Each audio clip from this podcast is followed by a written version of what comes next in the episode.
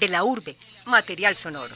Saludamos a todas las subregiones del departamento que a esta hora Medellín es sus parques, sus plazas históricas. A través de una entrevista ustedes conocerán de su infancia, su juventud, sus travesuras. Este programa fue realizado por Sergio De la urbe, material sonoro.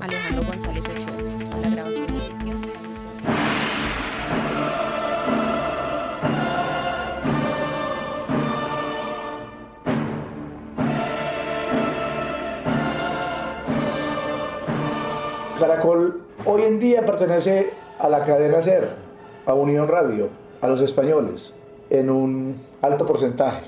Y ha tomado la decisión de no continuar con las emisoras de AM. ¿Por qué?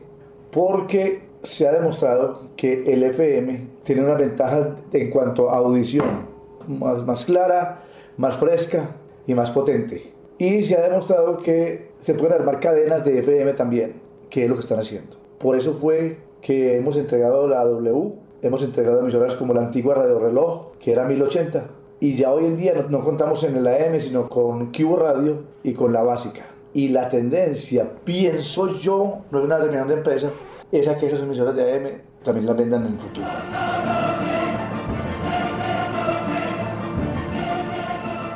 Con esta declaración de Carlos Mario Castro, jefe comercial de Caracol Radio en Medellín, iniciamos de la urbe.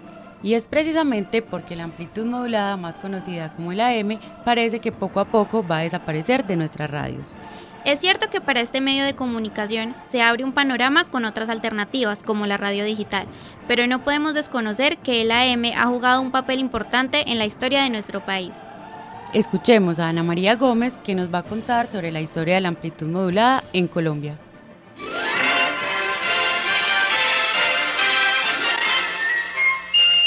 Esta es Sutatensa Bogotá, HJCY, 250 kilovatios de potencia en su frecuencia de 810 kHz, onda media. Escuchábamos la identificación de Radio Sutatensa, un programa educativo que fue una revelación cultural orientada a impulsar el desarrollo de los campesinos del país. En 1912 se dieron las primeras emisiones de radio. Entre los historiadores se comenta que la radio pública se originó como una consecuencia de las dificultades de comunicación al momento del hundimiento del Titanic. Casi 10 años después, gracias a los radioaficionados, llegan a Colombia los primeros receptores y transmisores de baja potencia, dándole al gobierno un medio de difusión para su necesidad de tener una voz oficial. Miguel Abadía Méndez, presidente en 1929, respondiendo a esta necesidad, inauguró la primera estación radial que sería conocida como Radiodifusora Nacional. Señoras, señores, la Radiodifusora Nacional de Colombia, que esta noche inicia sus labores, es la culminación del largo esfuerzo destinado a dotar al Estado de un poderoso y eficaz instrumento de cultura. Esta radiodifusora pertenece a la nación colombiana y ha de estar siempre a su servicio exclusivo. Estarán excluidas de ella las polémicas personales, las voces de discordia, las propagandas interesadas. En 1930 se formó la primera emisora comercial en Colombia y 17 años después, un 16 de octubre, se emite el primer programa de Radio Sutatensa con espacios de salud, alfabeto, números, trabajo, producción agropecuaria y espiritualidad. Dios bendiga a los maestros que me han querido enseñar cómo me gustaban las clases de la escuelita radial. Un medio en el que más de 8 millones de campesinos le hicieron la guerra a la ignorancia. La vanguardia de la radio en amplitud modulada le dio paso a una época de entretenimiento. Como herencia de una rica tradición oral, llegaron las radionovelas en la década de los 40 a capturar con relatos melodramáticos a cientos de oyentes. Caballero con los hombres. Galante con las mujeres. Tierno con los niños. Implacable con los malvados. Así es, Calimán, el hombre increíble.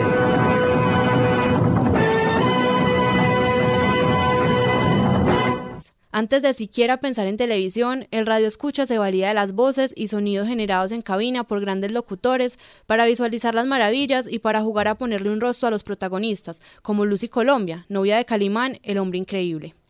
Escuchar los inicios de la radio en AM es emprender un viaje a las raíces de nuestra cultura, es honrar la tradición oral en una época en que la imaginación reemplazaba el campo visual. La radio en AM será perenne, al menos, en la memoria de aquellos que se enamoraron con la doctora Corazón y se valieron de los maestros de Sutatensa para aprender a leer y escribir.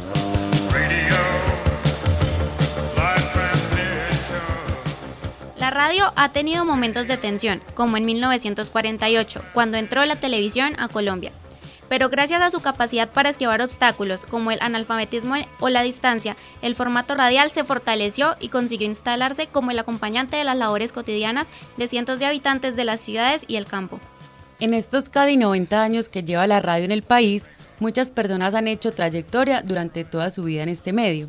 Estamos con Nidia María Montoya Obando, directora del noticiero Alma Mater, que se transmite por la emisora cultural de la Universidad de Antioquia. Nidia, cuéntenos cuál es su sentimiento frente a la M y qué significa para usted.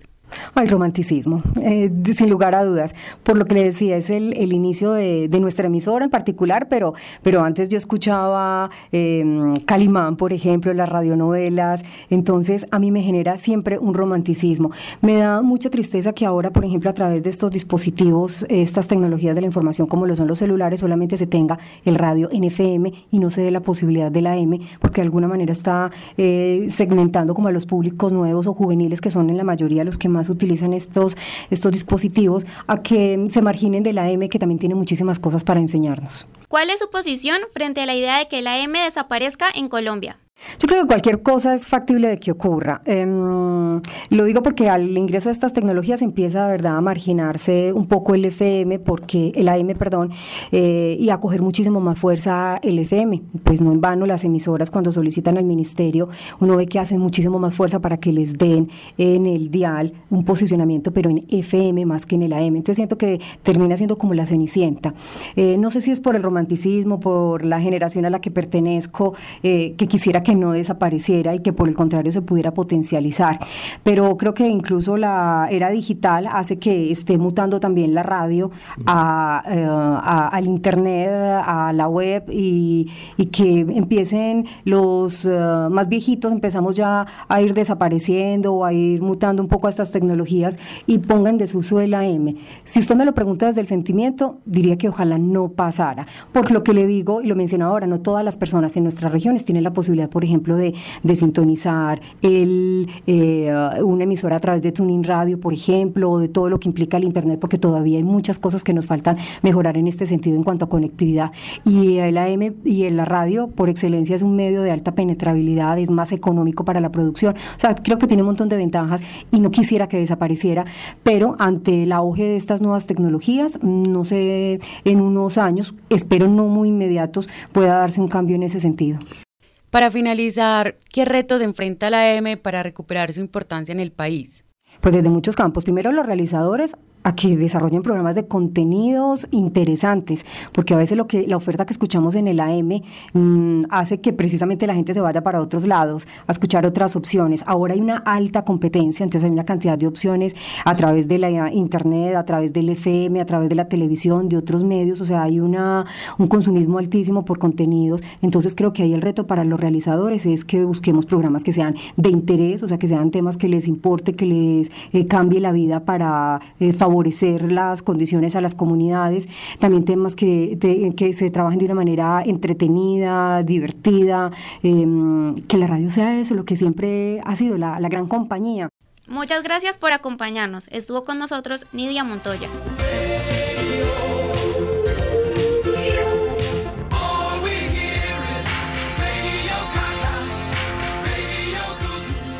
Hemos hablado mucho de la amplitud modulada, pero tal vez se están preguntando cuál es la diferencia con el FM o frecuencia modulada. Y no podemos dejar de lado que como industria cultural también tiene implicaciones económicas. Ana María Trujillo buscó un experto para entender cómo funciona técnicamente la M.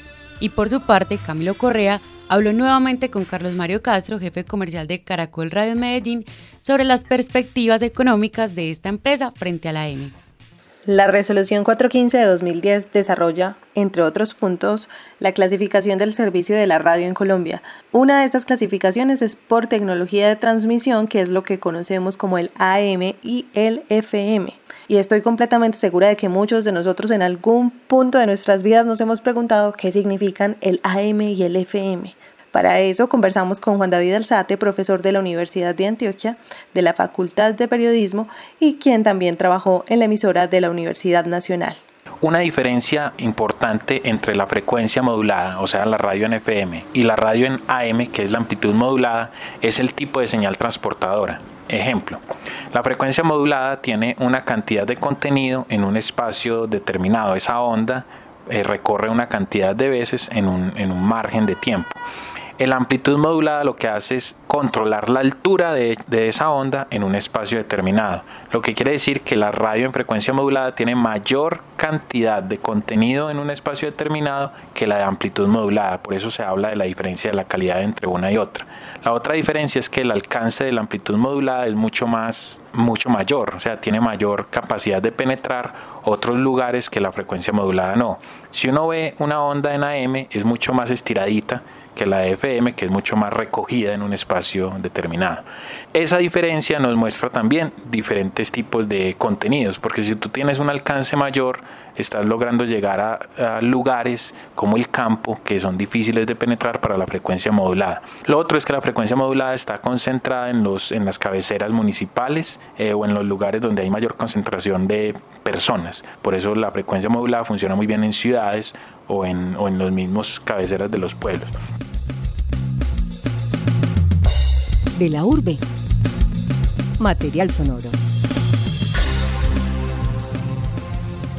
Hace algunos años la importancia de, la amplitud modulada de la M era, era suprema, porque la M tiene una ventaja de que su onda es circular y quiere decir que tiene un cubrimiento mayor que todavía el FM, que tiene otras características, no lo ha sobrepasado. Todavía las emisoras de, de AM cubren grandes distancias de acuerdo a la, potencia de la antena. Ejemplo, nosotros tenemos emisoras en, Caracol como el A750 de Caracol, que es la AM de la básica de Caracol, que nos cubren el 70% del departamento de Antioquia. ¿Por qué? Porque tiene una antena de 50 kilovatios en estado sólido. La otra importancia de la AM era que antiguamente se pensaba digitalizar la radio y el arranque iba a ser por el AM. Ya hoy en día no nos dio a Colombia, pero a Colombia como nación no le dio arrancar por el, por el AM con la digitalización de la radio. Hace siete años, una cuña en el AM Bogotá valía 500 mil pesos y el rating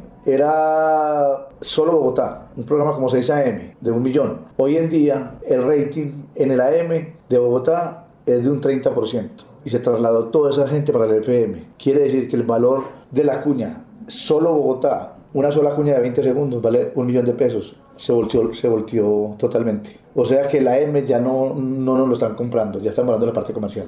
Nos compran en FM. la radio, que está mi canción. Siente el bajo que va subiendo.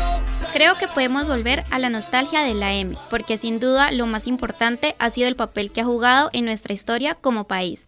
La radio reunía a la sociedad alrededor de una sola noticia o la transmisión en directo de algún suceso extraordinario. Ha educado, entretenido y acompañado. Ahora en la ciudad el FM nos inunda. Lo tenemos en el carro, en los móviles, pero se han preguntado qué pasa en nuestros pueblos y en el campo, Angie López estuvo en Sonsón y nos trae una historia de un radio oyente con una estrecha relación con el AM. Si Radio Sonsón es por aquí. ¿Y está por ahí?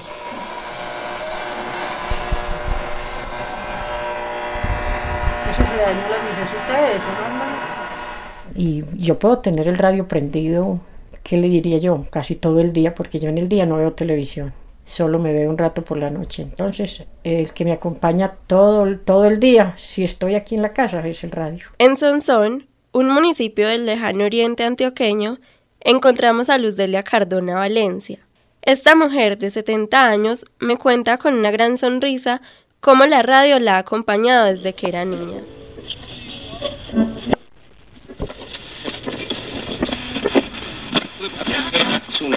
La radio la prendo a las 8 de la mañana porque primero rezo el rosario y la, aquí en, el, en, en, en la televisión, en Televida.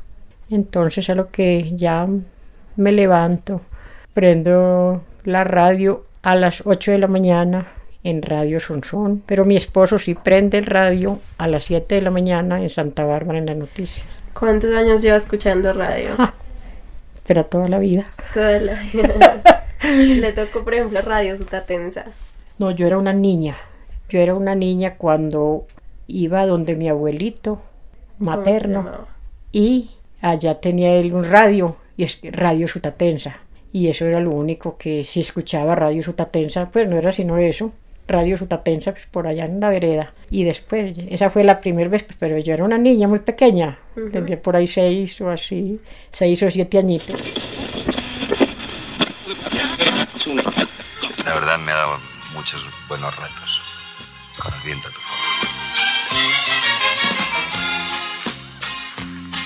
No sé cómo sufro más, si amándote o queriéndote. Cuando se vino de. No, de pues cuando eso, me acuerdo que en Cirgo Arriba me entretenía con mi mamá, trabajando la lana, haciendo las cobijas y las ruanas, y, y escuchábamos música, noticias, y pasaban también unas telenovelas, unas radionovelas, unas radionovelas, sí, y nos, entretan- eh, nos entreteníamos escuchando las, las La más radionovelas. emocionante hora de cada día, presentamos la serie dramática de mayor impacto en el continente.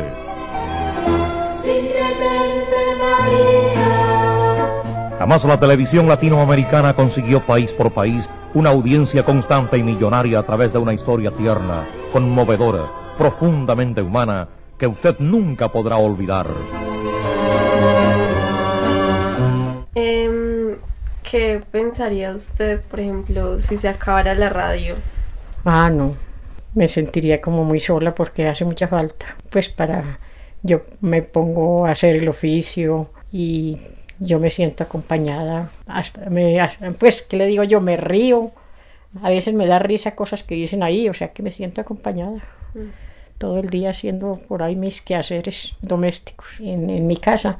En AM se escuchan muy poquitas emisoras. No sé, pues, como que entran muy poquitas. En cambio, uno pasa el radio a FM y se escuchan muchas. Pero en AM entran muy poquitas, no sé por qué.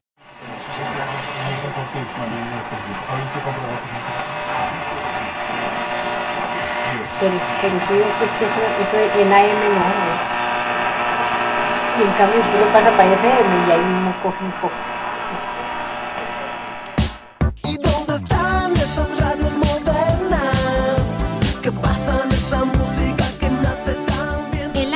También ha sido importante para la emisora cultural de la Universidad de Antioquia, que actualmente transmite por FM y por AM. Esta última integra las diferentes subregiones donde tiene presencia la universidad. Creada en 1933, fue la primera emisora universitaria de Colombia. Llega a las siete subregiones con programación informativa, pedagógica y cultural que fomenta el reconocimiento, la identidad y el diálogo. Escuchemos a María Antonia Soto, quien estuvo indagando en la emisora de la UDA por la importancia de la AM para mantener este proyecto. A propósito de la y de la labor cultural y educativa que cumple la Universidad de Antioquia, su emisora es uno de los canales para llevar a cabo ese propósito. Carlos Arturo González, quien es programador y productor en la emisora cultural de la Universidad de Antioquia, nos comparte la importancia de la frecuencia 1410 en el AM. La frecuencia 1410 AM es la pionera de la radio universitaria y cultural de la ciudad. Está en una frecuencia pues preferencial y desde que empezó hace ya más de 80 años pues ha estado ahí eh, transmitiéndose en la banda de AM la distinta programación y la oferta cultural que presenta la, la emisora. La emisora cultural de la Universidad de Antioquia cubre todo el departamento de Antioquia. Sobre esos oyentes y los contenidos nos habla el profesor Carlos González. Tiene un público que sigue especialmente los programas de contenido como los radioconsultorios y espacios que pueden ser un poco informativos, noticiosos y de análisis pues, de distintas coyunturas o espacios de debate que son a distintas horas del día. Entonces siempre ese ha sido como el público que le gusta culturizarse, de alguna manera tiene curiosidad pues por el conocimiento y por el conocimiento académico que ofrece pues la universidad, es el público que siempre apunta pues como a escuchar este tipo de programas. Finalmente, nuestro invitado, Carlos González, nos comparte su reflexión sobre la M y el futuro de la radio. Las tecnologías puede que cambien, pero la emisora va, va a permanecer pues en su labor de difusión cultural y académica.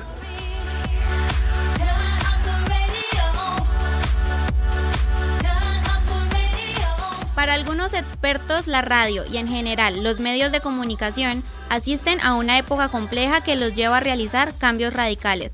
Por eso insisten en la necesidad de que la radio sea imaginativa, innovadora, flexible para esos cambios. Precisamente y a propósito del Día Mundial de la Radio, Dora Brausin, subgerente de radio de RTBC, dijo que el servicio público de radiodifusión sonora está preparado para cualquier cambio tecnológico que se avecine. Pero estos cambios no son fáciles. Ana María Trujillo nos cuenta por qué. En enero de 2017, Noruega fue el primer país en iniciar un apagón en casi todas sus radios de FM para pasarse a la transmisión digital de audio DAF. La primera provincia en apagar cinco de sus estaciones FM ha sido la de Nordland y el resto del país lo irá haciendo paulatinamente. Sin embargo, hay gente que se resiste a este cambio por la falta de compatibilidad de los vehículos con las radios digitales, aunque esta transición lleva ya 23 años. Por eso el gobierno le permitió a un grupo de emisoras que mantengan su frecuencia hasta el 2022. Nos preguntamos qué es todo eso de la radio digital y Juan David Alzate nos ayudó también a resolver esta pregunta. La diferencia entre la señal digital y la señal de FM o AM es que esa onda transportadora no llevará una señal radioeléctrica, o sea, pulsaciones, como usualmente nosotros conocemos las señales radiales usualmente, que son energía. ¿Qué es lo que va a estar transportando esa señal? Esa, esa onda que uno usualmente, que nosotros vemos en FM o en AM, va a estar transportando son datos, o sea, unos y ceros.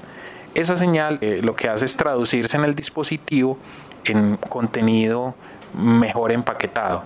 ¿Cuáles son las, los beneficios de la radio digital? Uno, la señal es lo que eh, nosotros llamamos la calidad de CD, o sea, sin ningún tipo de ruido. Ese esa lluvia que usualmente nosotros escuchamos en la radio desaparecería.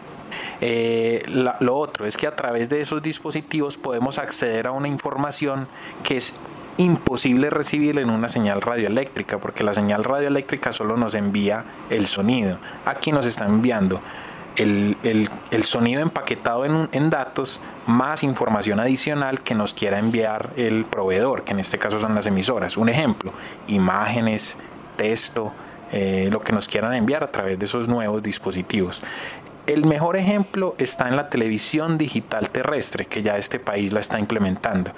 Las personas que tienen televisión digital terrestre, o sea, esas personas que compraron un televisor nuevo, están recibiendo una señal digital, o sea, Full HD, eh, acceden a los canales nacionales en versión HD y tienen el acceso a la información como si tuvieran televisión por cable, pero no están pagando nada. Simplemente están recibiendo la señal a través de, la antena que usualmente poníamos arriba del techo de la casa.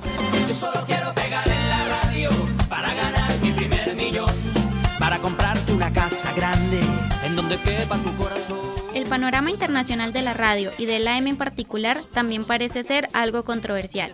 Por esto Natalia Duque nos presenta el contexto en el mundo de la amplitud modulada. Primero en Cuba y luego en México, ambos grandes exponentes de la radio en América y por último nos dará a conocer la realidad de la AM al otro lado del Atlántico, en España. Para comenzar, nos remitiremos a Cuba, en donde Paula Compañoni nos contará cómo es el panorama de la radio en su país. Más que la M, la radio en general en Cuba ha quedado, pues, eh, a diferencia del resto del mundo que tiene un acceso nuevo a métodos nuevos de creación y de escucha a través de Internet, pues allá se ha quedado para espacios más arraigados y más seguidores tradicionales de, de la propia radio, ¿no? Pues choferes de buses, en los taxis, en las amas de casa, en cafeterías o en determinados centros de trabajo que, que usan la radio como, como método también de, de compartir, de distraerse, de acompañar la jornada. Ahí son los espacios a donde más se utilizan. La mayoría de las emisoras, más que en frecuencia M, están en FM. Pues yo creo que por, por calidad de sonido y por, por los lugares a los que llega. Pero la mayoría de las grandes emisoras, dígase Radio Reloj, Radio Rebelde, Radio Progreso, Radio Habana Cuba, Radio Taíno, todas tienen su frecuencia eh, principal en la FM, aunque también tienen frecuencia en la AM, o sea, en, la, en, ambas, en ambos espacios se, se escuchan programas de radio. Ahora cruzaremos el océano hasta Europa, en donde Ana Nusquita contará cómo es su percepción de la radio y de la M en España. Pues vivo en España, hasta donde yo sé sigue existiendo eh, AM en, mi país. Desconozco la calidad, sí que apenas lo, he escuchado porque tiene, tiene poquitas cadenas de radio y las que hay existen en, la FM, que es la que más uso. Y alguna vez que he intentado conectar, bueno, o sea, eh, escuchar AM, se escuchaban muchas interferencias, se escucha con peor calidad, entonces apenas creo que, que la he estado escuchando. Por último, en esta cartografía que hemos realizado por diferentes países, Mariana Mora nos pondrá en contexto acerca de las novedades de la amplitud modulada en su país, México. Bueno, en México la radio sigue siendo un medio muy utilizado a pesar de, bueno, de la era digital, de todos los medios digitales que hay, de las estaciones que ya hay, obviamente son más las que las que operan en frecuencia modulada que en amplitud modulada. Yo creo que en México, al igual que yo creo que en muchos otros países, como que el AM uno se imagina que son como estaciones de viejitos, que pasan pura música clásica o que pasan, pues como que uno se imagina algo súper anticuado, ¿no? Incluso el Instituto Federal de Telecomunicaciones, promueve más que las estaciones comerciales compren frecuencias moduladas. A ellos incluso hacen descuentos y todo porque la tirada es que con el tiempo desaparezca el AM. Incluso en la unidad de espectro radioeléctrica del Instituto Federal de Comunicaciones dijeron que al AM no le ven mucho futuro en mediano plazo y que realmente nunca tuvo ni siquiera tanta fuerza, siempre fue más fuerte el FM. Yo creo que la amplitud modulada sigue siendo en México por ser pues un país también más tradicional y todo en el que la gente todavía escucha esas estaciones que están en AM y que, y que uno puede encontrar todo el contenido que encuentra en FM.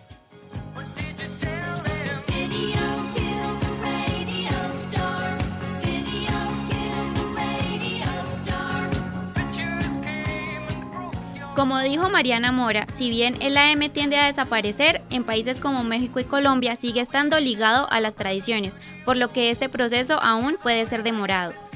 De todas maneras, el Internet, que no es lo mismo que radio digital, empieza a ser una alternativa que coge fuerza para muchas emisoras. Nos despedimos en De la Urbe. En la presentación estuvimos Juliana Orrego y Laura Herrera y nuestro equipo periodístico Ana María Trujillo, Natalia Duque, Angie López, María Antonia Soto, Ana María Gómez y Camilo Correa. Este programa se hizo bajo la dirección de Fernando Carmona Mejía y la edición de David Berrío. De la urbe, material sonoro. Saludamos a todas las subregiones del departamento que a esta hora Medellín es sus parques, sus plazas históricas. A través de una entrevista ustedes conocerán de su infancia, su juventud, sus travesuras y otros acontecimientos de, la urbe. Material sonoro. Hemos llegado al final de La Urbe. Este programa fue realizado por Sergio Castrillón, Alejandra Carmona. En la coordinación, Alejandro González Ochoa. En la grabación y edición, David Verdiz. Hasta pronto.